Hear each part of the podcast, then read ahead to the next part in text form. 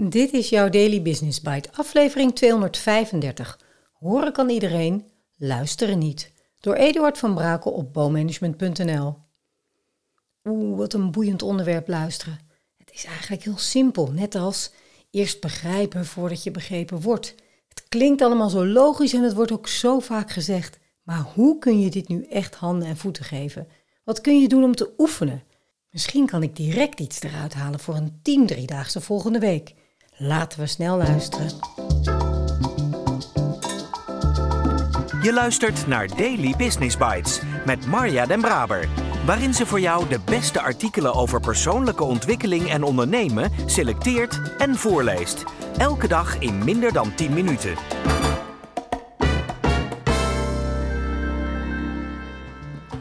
In veel organisaties hoor je collega's tegen elkaar zeggen dat er beter geluisterd moet worden. Naar elkaar of naar de klant. Maar wat is goed luisteren eigenlijk? Erik de Haan schreef er het boek Luisteren is goud over en zegt: Goed luisteren is dat je de ander belangrijker maakt dan jezelf. Dus dat je je eigen agenda schoonveegt en met een open houding blanco in staat bent om te luisteren. Ook naar de dingen die je misschien niet had willen horen. En als je goed luistert, levert dat veel op, zegt de Haan. Bijvoorbeeld verbinding. Je ontdekt wat er speelt bij een ander en dan kun je de relatie sterker en bestendiger maken. Het levert ook een vertrouwensband op, omdat de ander zich gehoord voelt. Iemand horen is duidelijk anders dan naar iemand luisteren, vindt de Haan, die luisteren dan ook in verschillende gradaties indeelt. Hij vertelt: Ik maak onderscheid in horen, luisteren en gehoor geven. In principe hoor je altijd, dat is iets zintuigelijks. Luisteren vraagt om een soort verhoogd bewustzijn. Dan wil je ook weten wat de ander jou vertelt. En gehoor geven is dat je opvolging geeft aan datgene waarnaar je geluisterd hebt. Dus als je tegen je kinderen zegt: luister naar me, dan zeg je eigenlijk: geef gehoor aan mij. Bij klanten is dat precies andersom.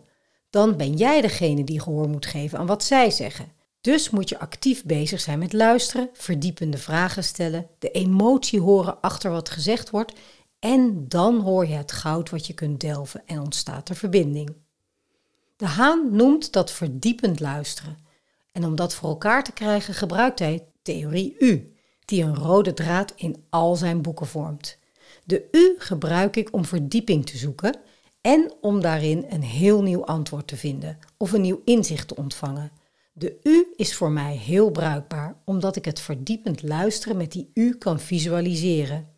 De linkerkant van de U is daarbij het belangrijkste, want daar speelt het luisteren zich af. Het is de kunst om niet te snel naar de rechterkant, naar de oplossingen te gaan. Hij vervolgt. Aan de linkerkant van de U bij het luisteren onderscheid ik vier niveaus. Open space. Er moet ruimte zijn om te luisteren. Er moet stilte zijn. Er moet gelegenheid zijn om te luisteren. En het moet psychologisch veilig zijn. Open mind dat je hoofd als het ware leeg is, zodat je ruimte hebt om die ander echt te ontvangen. Open heart. Je kunt dan achter de woorden luisteren, naar de emotie. Je hoort dan de stemming van de stem. Dat is empathisch luisteren. En tot slot open will. Dat is het generatief luisteren. Je zit dan in het diepste deel van de U.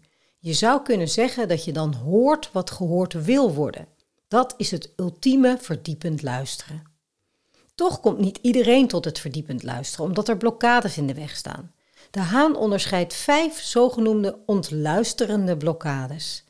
De eerste is dat het over jezelf gaat. Dan begint de ander een verhaal en dan neem je het over met bijvoorbeeld de woorden: Oh ja, dat herken ik wel. Daarmee overstem je de ander en dat noem ik gewelddadige communicatie, omdat je het luisteren dan eigenlijk geweld aan doet. De tweede luisterblokkade is dat je eigenlijk geen zin hebt om te luisteren.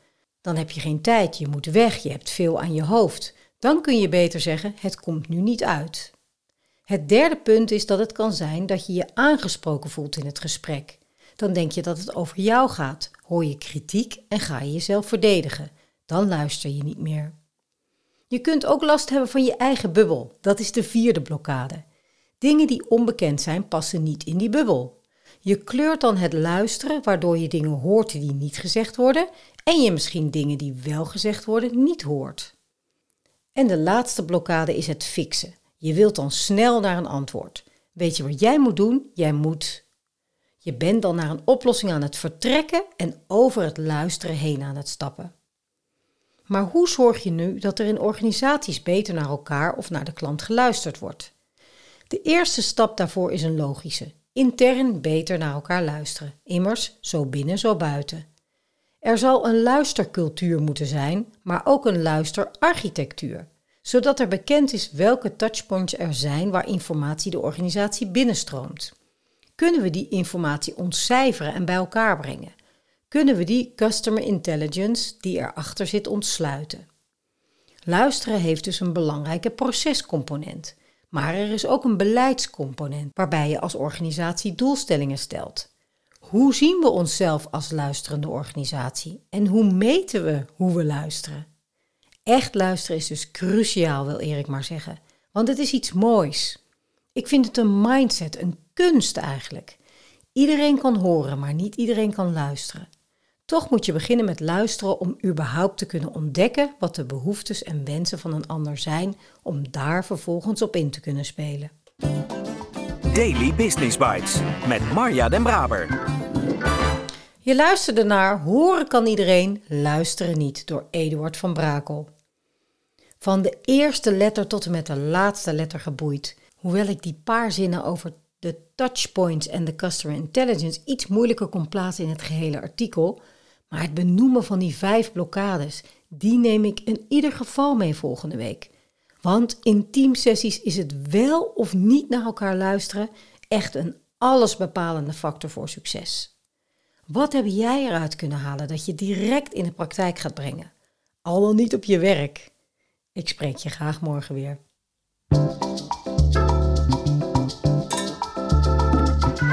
Dit was Daily Business Bites.